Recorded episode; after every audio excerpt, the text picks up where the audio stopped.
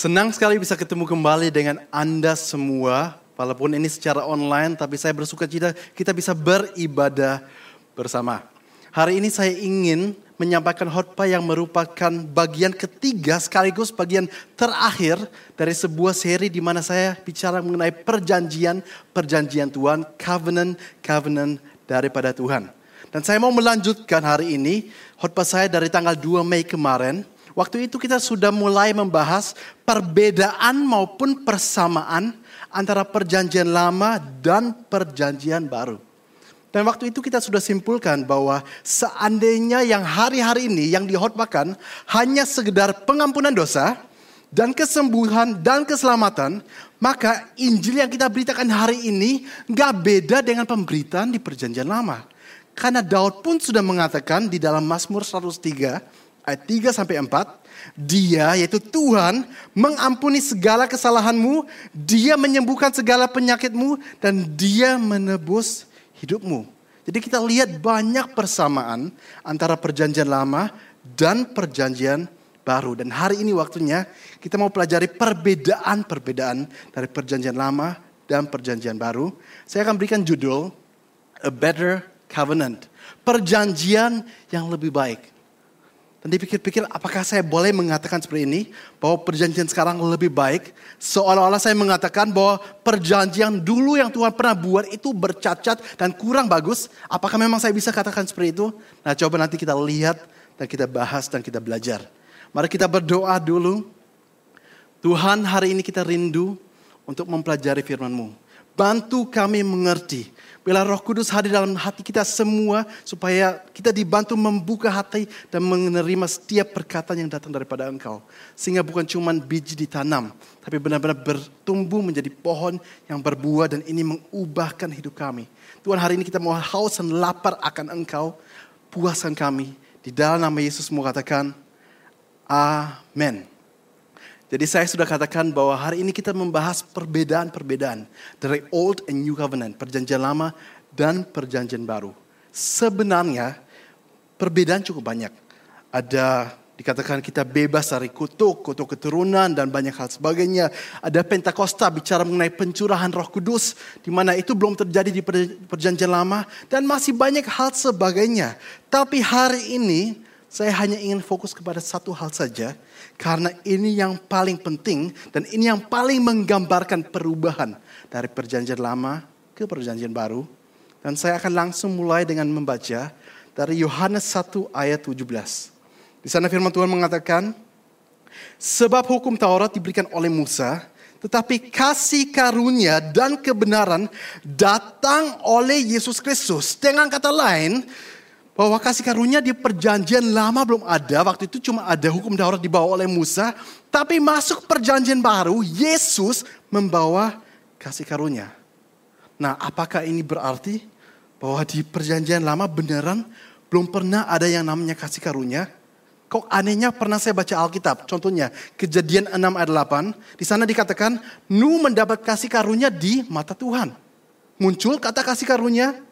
Nah sekarang kita harus lihat Apakah jangan-jangan ada beda pengertian dari kata per, eh, kasih karunia di perjanjian lama dibanding dengan kata kasih karunia di perjanjian baru? Kita pelajari. Di dalam perjanjian lama, setiap kali Anda baca kata kasih karunia adalah kata yang ditulis dengan C H E N ya, itu bahasa Yahudinya Chen yang artinya favor and acceptance. Perkenanan dari Tuhan dan penerimaan. Kata kerjanya adalah canan yang artinya menunjukkan perkenanan. Berarti kalau kita ambil ayat tadi dan maupun ambil ayat yang mana pun di perjanjian lama bicara tentang kasih karunia. Contoh tadi tentang Nuh, di mana dikatakan Nuh mendapat kasih karunia di mata Tuhan, aplikasinya adalah begini. Nuh berkenan kepada Tuhan. Nuh itu diterima oleh Tuhan. Dan itu kasih karunia yang sudah dikabarkan sejak perjanjian lama. Tapi kita harus tahu, Injil ya, the good news, gospel. Ada sesuatu yang indah, yang baru, yang dulu belum ada. Dan itu yang harus kita belajar. Jadi kalau kita melihat, kasih karunia di perjanjian baru, katanya adalah bahasa Grikannya, Yunaninya. Tulisnya C-H-A-R-I-S, charis. Yang artinya juga favor, perkenanan sama seperti perjanjian lama, tapi ada tambahan pengertian yang dulu belum ada, yaitu God's enabling power. Kuasa Tuhan yang memampukanmu. Karena sekarang di perjanjian baru, Pentakosta sudah terjadi, Yesus sudah mati di kayu salib, dan Yesus katakan, saya mau hidup dalam dirimu. Jadi saya ada di mana saya ada, Yesus ada dalam diri saya, dan dia yang memampukan saya untuk hidup sesuai apa yang berkenan kepada dia. Kita lihat Roma 6 ayat 14. Ini ayat yang sangat terkenal bagi orang-orang yang sudah belajar tentang kasih karunia.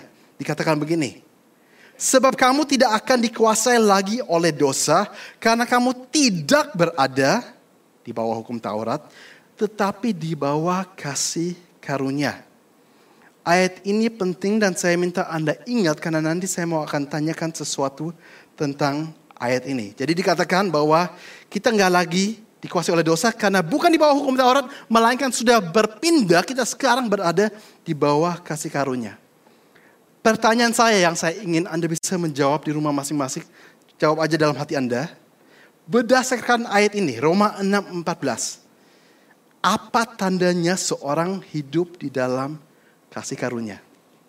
Berdasarkan ayat ini, apa tandanya seorang mengalami hidup di dalam kuasa kasih karunia? Sebenarnya ayat ini sangat jelas sehingga anak kecil pun bisa menjawab. Bahkan saya tantang Anda, Anda boleh mencoba ya. Anda bisa tanyakan hal ini kepada anak Anda ya. Kalau Anda punya anak yang paling nggak usianya sudah cukup untuk bisa mengerti ya. Mungkin usia 8 tahun ke atas. Tanya aja begini, nak papa mau tanya atau nak mama mau tanya. Coba saya akan bacakan ayat ini dulu. Nah, ayatnya begini. Sebab kamu tidak akan dikuasai lagi oleh dosa karena kamu tidak berada di bawah hukum Taurat, tetapi di bawah kasih karunia. Pertanyaan saya adalah begini. Tandanya seorang berada di bawah hukum Taurat apa? Terus anaknya pasti menjawab bahwa dia dikuasai oleh dosa. Dan nak tandanya seorang itu berada di bawah kuasa kasih karunia apa? Anaknya pasti menjawab bahwa dia nggak dikuasai lagi oleh dosa sangat jelas sampai anak kecil pun bisa mengerti. Jadi tandanya seorang mengalami hidup di perjanjian baru dan saya mau mendekatkan kata mengalami ya. Tandanya seorang mengalami hidup di perjanjian baru. Jadi kenapa saya bilang saya tekankan kata mengalami? Karena kita semua tanpa kecuali semua orang di dunia kalau soal hidup ya mereka dan kita semua hidup di zaman yang namanya perjanjian baru. Otomatis kalau kita hidup setelah Yesus sudah datang ke dunia 2000 tahun yang lalu, kita semua hidup di zaman tersebut. Tapi nggak semua orang mengalami kuasanya. Bahkan banyak orang, kita tahu bagaimana Tuhan ingin semua orang selamat. Itu sebabnya dia katakan, saya datang ke dunia ini, mati di kayu salib, sehingga barang siapa yang percaya dapat diselamatkan. Jadi keinginan Tuhan semua diselamatkan. Pertanyaan saya, apakah semua diselamatkan? Of course not, tentu enggak. Karena juga membutuh respon dari manusia. Ada banyak orang hari ini nggak percaya dan tidak mengalami kuasa kasih karunia. Bahkan ada orang-orang yang Kristen KTP. Mengira mereka Kristen tapi tidak sungguh-sungguh percaya kepada Tuhan. Mereka juga seolah-olah seakan-akan masih hidup di bawah kuasa perjanjian lama, di bawah hukum Taurat. Karena memang Tuhan memberikan kehendak bebas. Dia tidak pernah memaksakan kita untuk apa pun. Dikatakan Tuhan, roh kudus, semuanya lemah lembut. Dan itu sering digambarkan dalam Alkitab. Gambaran yang paling favorit atau yang paling sering muncul adalah Wahyu 3 ayat 20. Kalau Anda mengingat di sana dikatakan bagaimana Yesus berdiri depan pintu hati kita dan barang siapa membuka pintunya Yesus akan masuk. Bahkan ini ayat ini sering digambarkan sebuah oleh lukisan. Nah kalau bahkan Anda mau Google, Anda mau cari, banyak lukisan mengenai ayat ini. Biasanya yang kita lihat adalah Yesus berdiri, menggendong domba karena menunjukkan mengenai bagaimana begitu lemah lembut berdiri depan sebuah pintu. Dan gambarnya selalu coba Anda cari selalu seperti itu. Gak pernah Anda akan temukan ayat atau gambar di mana seperti Yesus mendobrak pintunya masuk karena dia memaksakan. Enggak.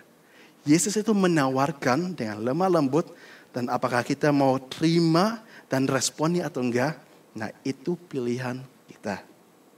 Tapi jelas tandanya seorang mengalami, mengalami hidup di perjanjian baru adalah ia tidak dikuasai dosa lagi. Jadi kita melihat begini ya. Di perjanjian lama dikasih hukum Taurat dan dikasih aturan dan itu cuma sekedar dikatakan kamu jangan berdosa. Dan bahkan orangnya itu enggak dikasih kekuatan enggak jadi mereka nggak bisa lepas dari kuasa dosa tersebut. Jadi mereka cuma dikasih tahu aja, nih ini aturannya jangan berdosa. Sedangkan di perjanjian baru tetap juga dikatakan jangan berdosa. Tapi selain itu juga diberdayakan untuk bisa hidup tidak di dalam dosa. Karena kita sudah baca, hari ini kita lepas dari kuasa dan genggaman dosa. Jadi kalau perjanjian lama cuma menuntut, perjanjian baru itu memberdayakan. Kalau perjanjian lama itu menghakimi pada saat kita nggak sempurna, perjanjian baru di dalam better covenant ini, perjanjian yang lebih baik ini, kita dilayakkan oleh Yesus. Dan bahkan dia yang hidup dalam diri saya, sehingga hari ini saya katakan, hidupku bukannya aku lagi, melainkan Yesus di dalamku. Nah apakah ini berarti bahwa saya ini sudah gak bisa berdosa lagi? Apakah ini berarti saya ini sudah gak bisa gagal lagi? Of course saya masih bisa gagal. Saya pun gak, mau itu pendeta, mau itu penginjil besar, siapa pun tanpa kecuali di seluruh dunia, gak ada manusia tanpa dosa. Kita semua masih bisa gagal. Tapi ini bicara mengenai bahwa kuasa dosa atau genggaman dosa tersebut sudah dipatahkan oleh Tuhan Yesus. Bahkan kita diberikan ya a renewed mind and new desires. Jadi kita diberikan pikiran yang baru dan bahkan keinginan-keinginan yang baru. Kalau saya berikan contoh, saya sudah sering bahkan dua minggu lalu, waktu itu saya memberikan kesaksian tentang hidup saya. Waktu saya sebelum hidup takut akan Tuhan, saya hidup di dalam dosa. Dan saya nggak peduli dengan semua hal yang saya lakukan. Yang penting saya fun dan saya enjoy. Tapi yang saya alami memang cuman cuman apa namanya kayak sukacita, bukan sukacita, kayak kesenangan sementara. Karena semua yang dunia bisa berikan itu cuma sementara. Tapi karena yang sempurna, yang indah dari Tuhan, yang namanya sukacita dan damai sejahtera, karena itu belum saya temukan dan ada kekosongan dalam hati saya, saya mengisinya dengan entertainment, dengan kesenangan, dengan mabuk, dengan berpesta pora, dengan melakukan hal-hal yang seharusnya menyakiti hati Tuhan. Tapi satu saat waktu saya benar-benar ketemu Tuhan dan saya bertobat dan saya mau ikut dia dan dia menjamah saya, hidup saya begitu drastis berubah sehingga hari ini saya katakan, saya sudah nggak bergumul lagi dengan mengatakan, aduh saya harus tinggalkan hidup saya yang lama, aduh susah, saya harus tinggalkan dosa, saya harus tinggalkan pesta pora, saya harus tinggalkan mabuk, begitu berat. Enggak, tidak berat.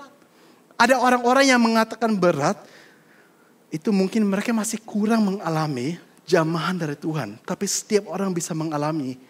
Cari Tuhan, dia akan menjamah engkau. Bahkan pikiranmu dan keinginanmu jadi baru. Sehingga hari ini saya bisa katakan, semua hal dulu yang mengikat, dosa yang menggenggam itu, itu sudah enggak mengikat saya lagi. Pikiran saya baru dan bahkan saya enggak keinginan untuk lakukan hal-hal yang dulu saya lakukan. Sehingga hari ini saya katakan bukan lagi pergumulan Melainkan benar-benar saya alami indahnya Tuhan hidup di dalam diriku, pikiran saya baru, dan bahkan keinginan-keinginan saya baru. Itu sebabnya Ibrani 8 ayat 7, 8 dan 10 mengatakan begini. Sebab sekiranya perjanjian yang pertama itu tidak bercacat, tidak akan dicari lagi tempat untuk yang kedua jadi dikatakan bahwa perjanjian yang pertama dulu di zaman hukum Taurat di perjanjian lama ternyata bercacat. Jadi nggak salah saya katakan bahwa sekarang kita hidup di perjanjian atau covenant yang lebih baik, a better covenant. Ayat, ayat berikut, ayat 8. Sebab ia, yaitu Tuhan menegur mereka ketika ia berkata, sesungguhnya akan datang waktunya, demikianlah firman Tuhan, aku akan mengadakan perjanjian baru, bahasa Inggrisnya a new covenant dengan kaum Israel dan dengan kaum Yehuda. Dan secara rohani ini bicara mengenai saat ini setiap orang yang percaya kepada Tuhan. Ayat 10. Maka inilah perjanjian yang kuadakan dengan kaum Israel sesudah waktu itu. Demikianlah firman Tuhan. Aku akan menaruh hukumku dalam akal budi mereka dan menuliskan dalam hati mereka. Maka, maka aku akan menjadi Allah mereka dan mereka menjadi umatku. Jadi dikatakan firman Tuhan atau aturan atau hukum-hukum itu bukan lagi cuma di dua loh batu waktu itu diberikan sebagai aturan dan hukum. Tapi dikatakan enggak, saya Tuhan bikin perjanjian baru, saya akan menuliskan itu dalam hati mereka. di mana kalau mereka hidup bersama dengan saya, berjalan dengan saya.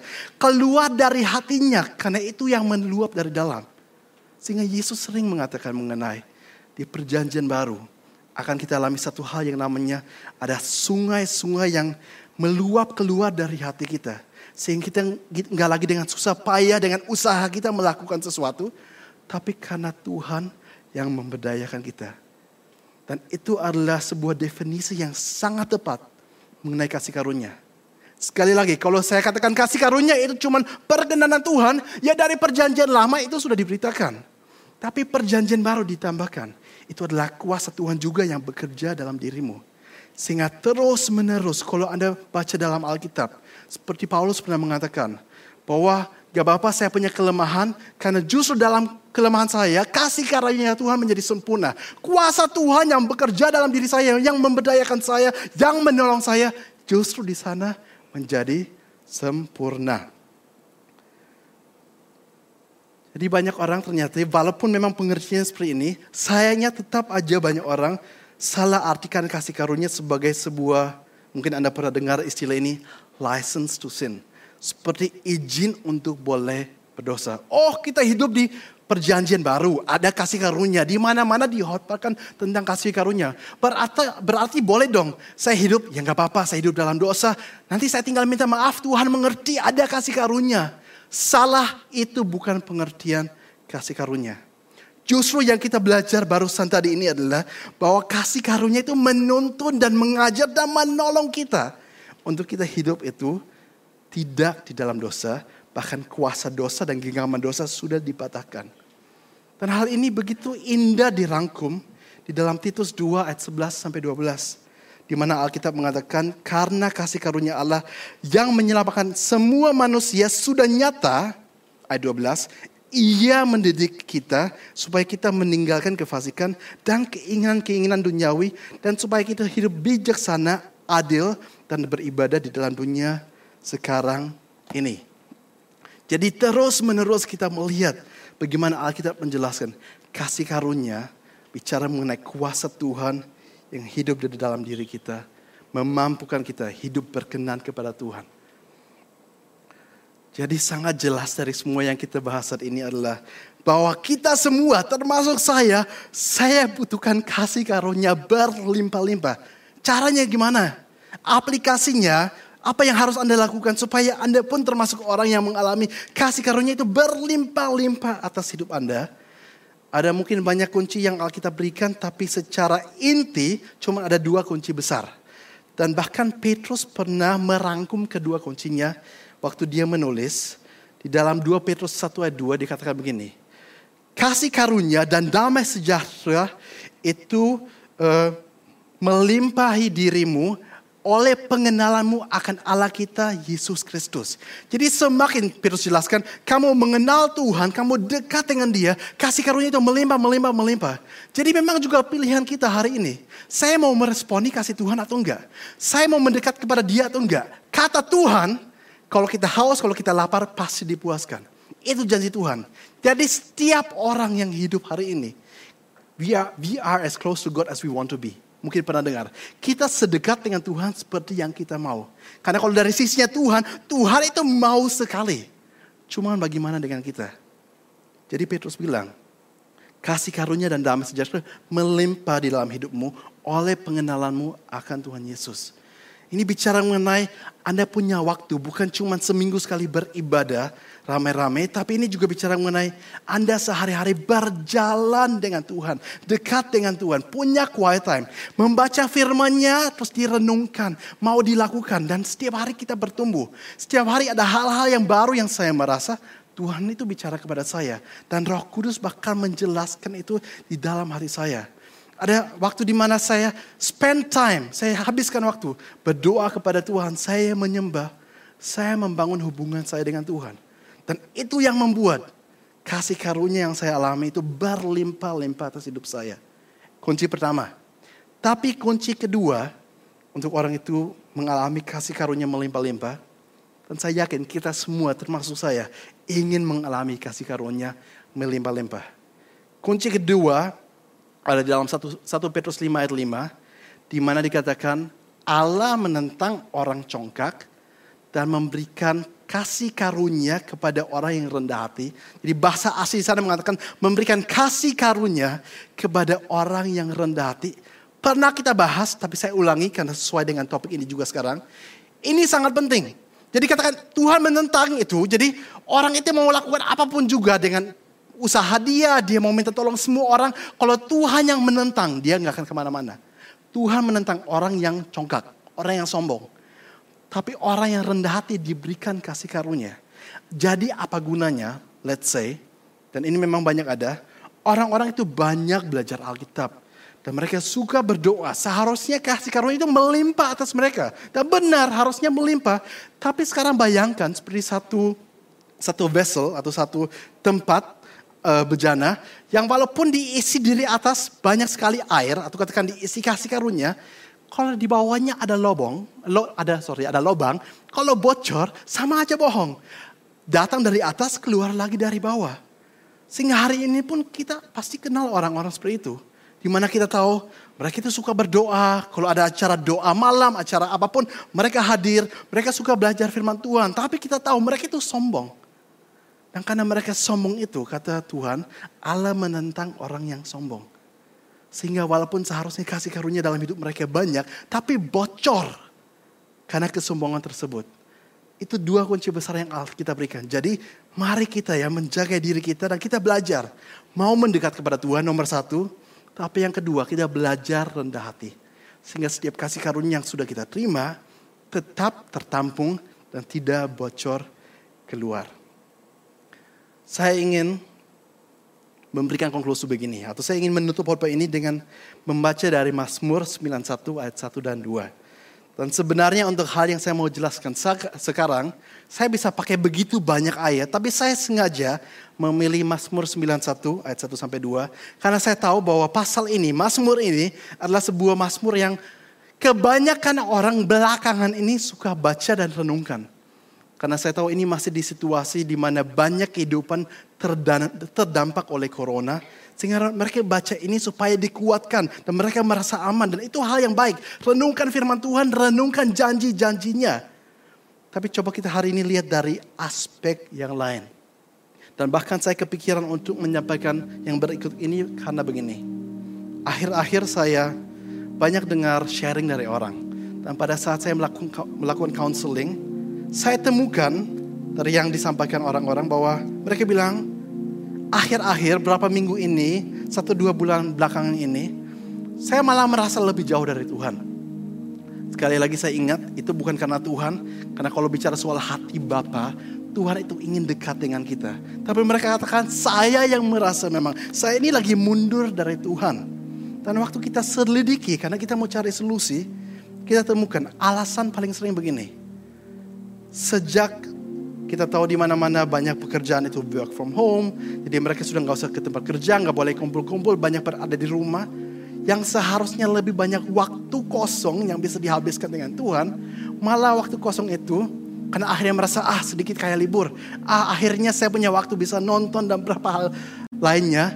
Akhirnya waktu itu kebanyakan dipakai untuk entah main game, atau nonton film, akhir-akhir banyak nonton Netflix, katanya sekarang lagi banyak ya drama Korea yang lagi ngentop. Dinonton semuanya sampai akhirnya kebablasan. Sampai akhirnya begitu merasa sementara saya diisi oleh kenikmatan dunia sampai mereka lupa saya juga harus punya yang namanya sukacita sejati. Jadi untuk sementara waktu merasa bukan merasa ditipu, tertipu oleh keadaan karena mereka merasa oh ternyata aku lagi puas. Dan memang dunia itu bisa memuaskan untuk sesaat. Singkat saja. Yaitu bahayanya kenikmatan dunia. Tapi dengan berjalannya waktu hari demi hari, minggu demi minggu. Mereka tiba-tiba mulai sadar, saya merasa kosong. Saya merasa jauh dari Tuhan. Saya merasa hubungan yang sebelumnya saya punya dan semuanya kok tiba-tiba saya merasa hampa. Dan hari ini saya mau ingatkan Anda, kalau Anda seandainya termasuk orang tersebut, saya tahu akhir-akhir mungkin lebih banyak free time, lebih banyak Anda di rumah, lebih banyak work from home. Tapi jaga diri Anda supaya jangan kebelabasan.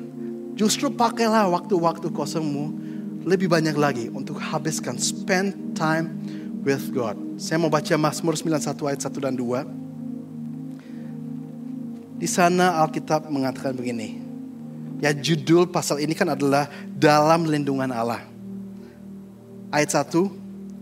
Orang yang duduk dalam lindungan yang maha tinggi dan bermalam dalam naungan yang maha kuasa akan berkata kepada Tuhan, tempat perlindunganku dan kubu pertahananku, Allahku yang ku percayai. Amin. Saya juga percaya ini, bahwa Tuhan kepada siapa saya percaya, dia menjaga hidup saya. Saya aminkan janji-janji Tuhan. Tapi sering kali yang menjadi fokus cuma ayat 2 ini. Dan setelah itu banyak ayat lain, janji-janji lain, cuma itu aja yang diambil. Tapi justru ayat ini diawali dengan ayat satu yang menurut saya luar biasa sekali Dikatakan orang yang siapa? Duduk dalam lindungan yang maha tinggi. Dan apa? Bermalam dalam naungan yang maha kuasa. Kata duduk itu bahasa kiasan ya. Ini bicara mengenai orang yang bukan keluar masuk hadirat Tuhan. Bukan orang yang, bukan berarti kita bisa keluar masuk. Tapi ini dalam artian orang yang cuma kalau saya lagi butuh Tuhan saya cari nggak butuh nggak perlu. Oh pada saat saya lagi butuh jawaban doa saya doa lain waktu saya nggak perlu. Tapi sebaliknya duduk bicara mengenai orang yang suka spend time. Dia benar-benar berdiam di sana. Bukan keluar masuk, bukan cari Tuhan cuma pada saat butuh. Terus ditambahkan dan orang yang bermalam.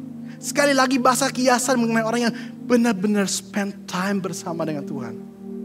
Hari ini saya mau ingatkan kita semua ya. Mari kita benar-benar spend time dengan Tuhan. Bukan cuman pada saat saya punya kebutuhan, pada saat saya butuh jawaban doa, saya bilang, Tuhan help me, jawab doa saya. Dan memang saya percaya dia akan jawab doa saya.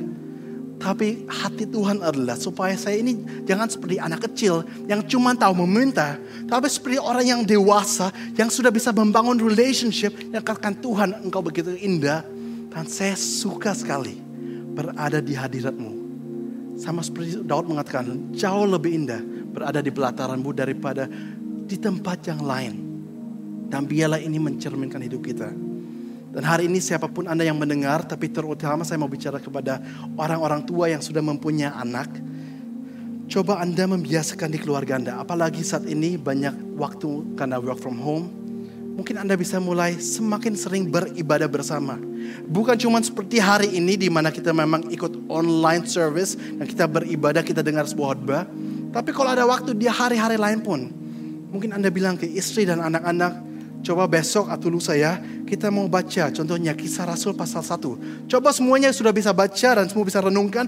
Nanti kalau besok kita ketemu, kita bahas, kita boleh bahas. Semuanya boleh sharing, dapat apa, saya pun akan sharing. Selesai semuanya sharing, bisa didiskusi, bisa dipikirkan aplikasi, bisa berdoa bersama. Ya, use this time well. Ya, bangun hubunganmu dengan Tuhan Tadi saya katakan, kunci untuk mengalami kasih karunia melimpah-limpah. Secara inti cuma ada dua yang besar ya, dua poin besar. Yang pertama, habiskan waktu untuk mencari Tuhan. Sesuai 2 Petrus 1 ayat 2. Mengenal dia lewat firman dan lewat doa. Dan yang kedua, belajar rendah hati. Supaya setiap kasih karunia yang kita alami tidak bocor, melainkan bisa Bertambah, bertambah, bertambah, bertambah sampai kelimpahan. Dan itu kerinduan saya untuk kita semua karena tidak ada yang lebih penting hari-hari ini selain kita mengalami kasih karunia Tuhan yang berlimpah-limpah. Hari ini khotbah saya sampai di sini saja. Semoga kita semua bisa mengerti dan mari kita berdoa. Tuhan kita bersyukur untuk semua yang kita boleh belajar kita bersyukur hari ini kita tinggal di sebuah zaman yang bahkan engkau sendiri mengatakan di dalam Ibrani. Sebuah better covenant. Perjanjian yang lebih baik. Di mana bukan cuma sekedar engkau memberitahukan hal-hal. Tapi engkau benar-benar hidup dalam diri kita. Sehingga itu yang memampukan dan memberdayakan kita. Untuk hidup berkenan kepada Tuhan. Kami tahu Tuhan dengan kekuatan sendiri hal ini sangat mustahil. Tapi kita bersyukur bahwa kita hidup bukan dengan kekuatan sendiri. Melainkan oleh kuasa Tuhan yang hadir di dalam hidup kita semua. Dan saat ini bahkan saya minta kita semua boleh angkat tangan. Tuhan Saya berdoa supaya berkat dari Allah Bapa dan cinta kasih dari Tuhan Yesus dan persekutuan yang indah dengan Roh Kudus menyertai kita semua dari hari ini sampai selama-lamanya. Di dalam nama Yesus kita semua katakan, Amen. Have a blessed Sunday. God bless you.